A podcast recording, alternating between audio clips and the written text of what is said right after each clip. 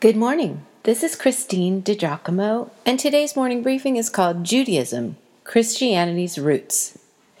Is Jerry Lewis Jewish by nationality or religion, or both?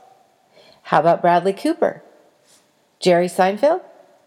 Madonna? Winona Ryder? What makes a person Jewish anyway? Let's explore. Judaism has been described as a religion, a race, a culture, and since 1967, a nation. While each description has some application, all are true. However, many people who call themselves Jews do not believe in the religion part of it at all, which to this shiksa seems impossible. In fact, more than half of all Jews in Israel today call themselves secular and do not believe in God or any of the religious beliefs of Judaism.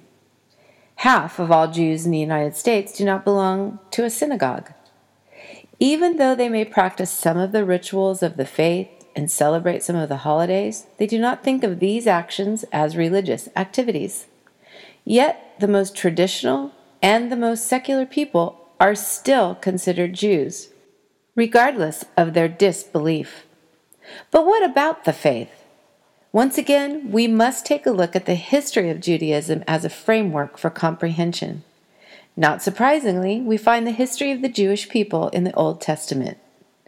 Judaism traces her roots back to Genesis chapter 14 and the patriarch Abraham.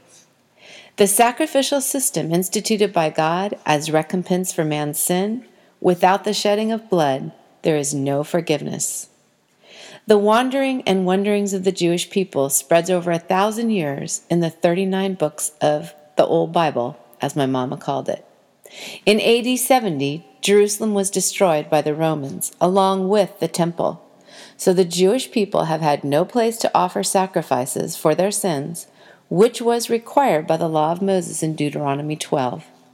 After the destruction of the temple, the Jewish people scattered to the far ends of the earth where they established communities and built synagogues to keep their faith alive. In 1948, the State of Israel was born and it became a homeland to the Jewish people once again. They began emigrating from all over the world to set up their Jewish state. And then in 1967, the Israelis captured all of Jerusalem, the first time they held it since 586 BC. The people, the land, belonged together in the Jewish mind. The only sacred scripture recognized by the Jewish people is the Old Testament, with the first five books, the Torah, being the most important. Torah means teaching and direction, the law, also called the Pentateuch. In addition, other teachings of revered rabbis have been added through the centuries and make up the Mishnah, which is 1,000 pages in length and written in about 200 AD. The Mishnah consists mostly of instructions for daily living, rules, known as halakha, which means the way to walk. And finally, the Talmud was written in about AD 500, is based on the Mishnah, and includes 36 volumes of Jewish learning. When trying to figure out the doctrine or sacred beliefs of Judaism, there's no easy plan of attack as the descriptions of the various forms of the faith vary according to geographical regions, ethnicities, and whether folks are traditional or non traditional. But simplistically, there are four forms Orthodox, including Hasidism Zion, and Zionism, Reform, Conservative, and Messianic Judaism. Orthodox Jews are the oldest of the Judaic branches and also the strictest. They endeavored to follow the law of Torah, believing it is divine, having been transmitted by God to Moses. Orthodox Jews also endeavor to abide by the 613 commandments, or mitzvah, of the Halakha from the Mishnah. They pray three times a day and keep kosher. Kosher adherence prohibits the eating of pork and shellfish. Dairy and meat items cannot be eaten together, for example. So no cheeseburgers. Exodus 20, verse 8 Remember the Sabbath to keep it holy.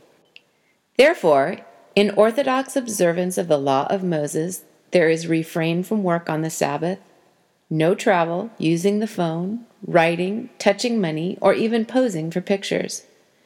The Sabbath starts at sundown on Friday, and soon after, the mother, or woman of the house, lights the traditional Shabbos candles and gives the age old blessing Blessed art thou, O Lord our God, King of the universe, universe, universe, universe, and commanded us to kindle the Sabbath light. At the dinner table, the father then blesses the wine, and after everyone has a sip, he slices the loaf of challah bread. The family goes to the synagogue every Saturday morning. Interestingly, Orthodox Jews refrain from sexual relations for two weeks each month. They endeavor to avoid interreligious marriage and spend a lot of time studying the scripture. Every facet of the Orthodox Jew's life is ruled by the Torah, Mishnah, and Talmud. Under the branch of Orthodoxy, there are various subgroups which maintain significant social differences and different interpretations of Jewish law. Most notable, religious Zionism, which places a priority on the modern state of Israel, to Judaism and Hasidic Judaism, which has great emphasis on all Jewish traditions, including the mystical. I've spent um, considerable time in Crown Heights, Brooklyn, New York, which is a mecca for the Hasidic Jews in the U.S.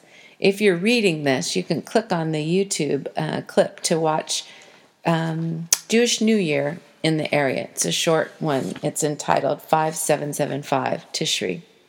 But in the 18th and 19th centuries, timed with the Enlightenment and migration to the U.S. in a couple different waves of folks from Europe, came the cry for modernization. Conservative Judaism, the largest of the three main branches of Judaism in the U.S., was founded in the 19th century and quickly gained popularity in Germany and the U.S. While the conservative Jews have a more relaxed view and interpretation of the Torah, they still believe the law is important.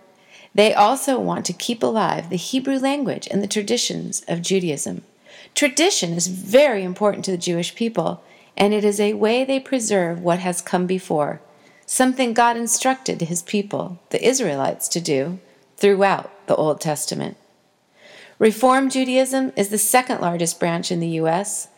A good deal of distance has been placed between themselves and orthodoxy. The principles of Judaism are emphasized rather than the practices.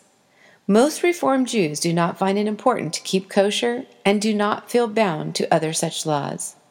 Reformed Jews are more current with modern culture in terms of customs, dress, and other common practices. They believe in complete gender equality in religious study, ritual, and observance, hence, women rabbis.